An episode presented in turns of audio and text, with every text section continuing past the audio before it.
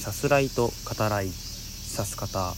第8回です。今日はサルエルパンツ幽閉です。サルエルじゃないか。バルーンパンツですね。バルーンパンツです。第7回でゲストでお話ししてくれたポカリさんに自分でおじさんっていうのはね自己卑下してるようで言わなくてもいいんじゃないっていう風に言ってもらってなのでバルーンパンツおじさんとは言わずにねバルーンパンツですとだけ言ったんだけどそれだけっていうねただ名称を言っただけっていうそんな感じにちょっと今一人で笑ってしまったっていうことですね。初めてねゲストをお迎えしてラジオトークしたんですけど僕自身とても楽しくてポカリさんにも改めてね感謝したいなと思います。あとポカリさんが教えてくれたんだけど第4回があの風が強くてちょっと聞き取りづらかったので僕の方で編集でちょっとエフェクトをかけたんだけどラジオトークの編集不慣れですごいあの宇宙人みたいな声になってるっていう風にねポカリさんに教えてもらってこちらでね編集画面で確認できないんですよね。フェクトをかけた声っていうのがねできるのかな？自分が知らないだけでできるのかもしれないですけどちょっと分からなくて。で宇宙人になってる第4回どうしようかな？削除するっていうのも考えたんですけど、まあ、そのままで指す方なんでゆるいラジオトークですのでなんだこれっていうのがそのまんまになってる状態でもまあいいかなと思いまして宇宙人になっていますが第4回はそのままにしております。もしね聞いてくださる方いらっしゃってどなたかにねお話ししてくださるとしたら第4回からだけは聞かないでねっていう風にお伝えしてもらえればいいかなと思います。それと承認欲求の話を第5回かなしてちょっと思い出した思い出すっていうかまあいろいろこうね自分の頭の中思考というかふっとこう浮いてくる考えみたいなのが、まあ、皆さんにもあると思うんですけど承認欲求ってやっぱ資本主義とすごく密接な密接につながってるなと思って要は他者からの承認を求めるっていうことだからとてもこう資本主義的ですよね。当然僕も生まれて生まれた時っていうのはすでに資本主義っていうのは始まってるわけだから始まってるって言い方正しいか分からないけど、まあ、そういった世界でそういった世界に生まれたわけなので、えー、資本主義的って言い方もねもはや正しいのか分からないけれどやっぱりこう他者からの評価を得ないといけないっていう脅迫観念っていうのは資本主義的って言ってもいいような気がしますね。そこをどう自分だけじゃなくて相手もハッピーな方へ乗り越えていくかっていうのがまあ大げさに言えばね人生の楽しみの一つなのかもとかそんなことを思ったりしてます。はい。というわけで今回は公園って言っていいのかな？とある中学校の門の前にある公園ではないよね。花がね植わってるんだけどそこまで数多くなくて黄色い花と白い花が点々と植わっている歩道にあるベンチからお届けしてます。あベンチの右側には紫のこの花なんだろうな。言い方悪いかもしれないけどウニに似た花びらというか花のついた植物。紫色のウニが花っての植物。がベンチの右側に植わっておりますね。ナウシカが地下の部屋でね育ててたようなああいう感じの植物だな。ここに来るまでの間はねヒゲダンの新しいアルバムを聴いてましたね。まださらっと一周聴いただけなんだけどでも良かったですね「 Lost In My Room」とか「 Cry Baby」とか「 Pending Machine」とか良かったですね。あと「パラボラ」好きだったなとかそういうのを思い出しながら聴いてました。ヒゲダンの恋の曲も好きですよ。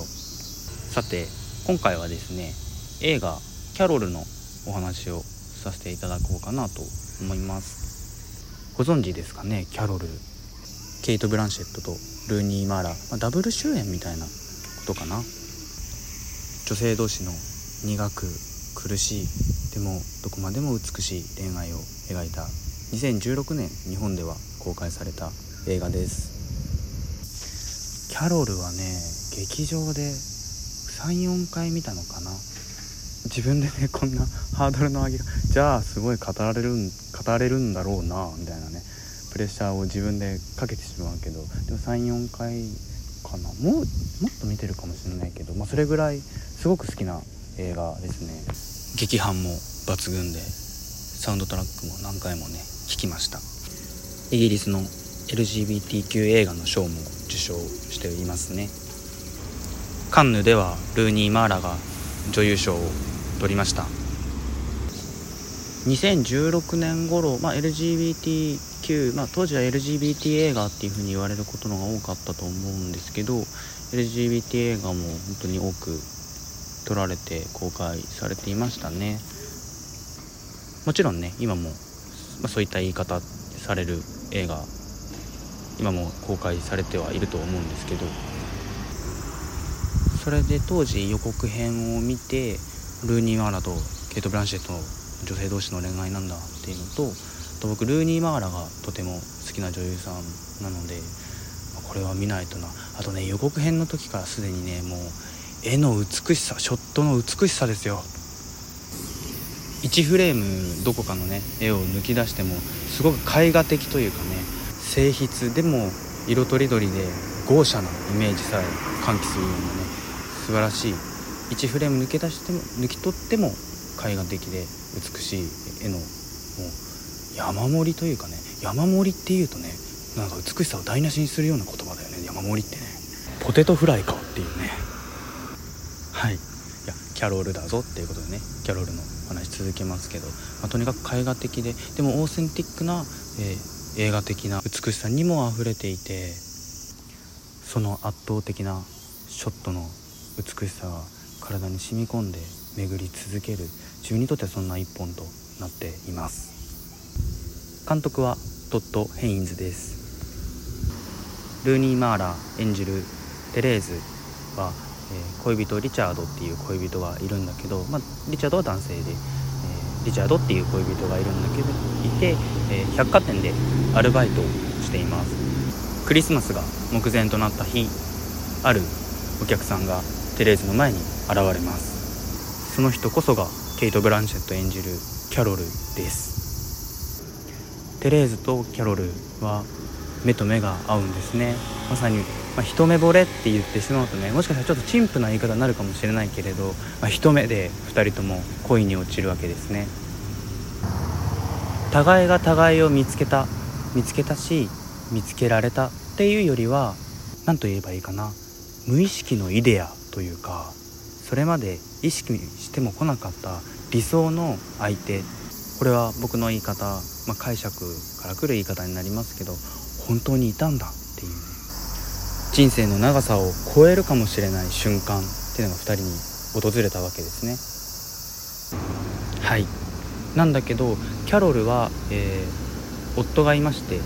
離婚訴訟中なんですね。親権をめぐる親権をめぐって争っています。最愛のキャロリンにとっては最愛の息子ですね。女性が好き女性がね女性を好きというと、まあ、精神病扱いされるような時代です。2人は人目を忍んで静かにとてもゆっくりと愛を育んでいくんだけれどキャロルには息子という存在があって離婚訴訟で頭を悩ませてもいてテレーズはそれがひどくもどかしいというそんな関係が描かれてもいます。僕は恋愛映画っていう言い方もするけど恋愛それ自体っていうより恋愛について描かれる映画がとても好きで。っていうのはやっぱり人と人コミュニケーションになっていく。人と人がどう接するかっていう。そしてどう出会うかっていうのが大きなテーマとなるように思えるからですね。例えば車の窓に映る光その粒の一つ一つのまばゆさこれどうやって撮ってるんだろうどんなやって撮ったらこんな絵が撮れるんだろうって思うようなそんなショットの美しさと惹かれ合うけれど問題が横たわりでもそれを2人がどう超えるかどう超えていくのかそれが素晴らしさでもある恋愛。そして主演の2人、まあ、主演の2人だけじゃないんだけど、えー、登場キャスト素晴らしい名演が見られる映画キャロル。お話をさせていただきました。パトリシア・ハイン・スミスの原作も素晴らしいですね。ですのでご興味ありましたら、えー、ご鑑賞ご拝読ください。胸から離れないとはまさにこのこと。映画キャロルでした。では第7回第8回か。この辺りでありがとうございました。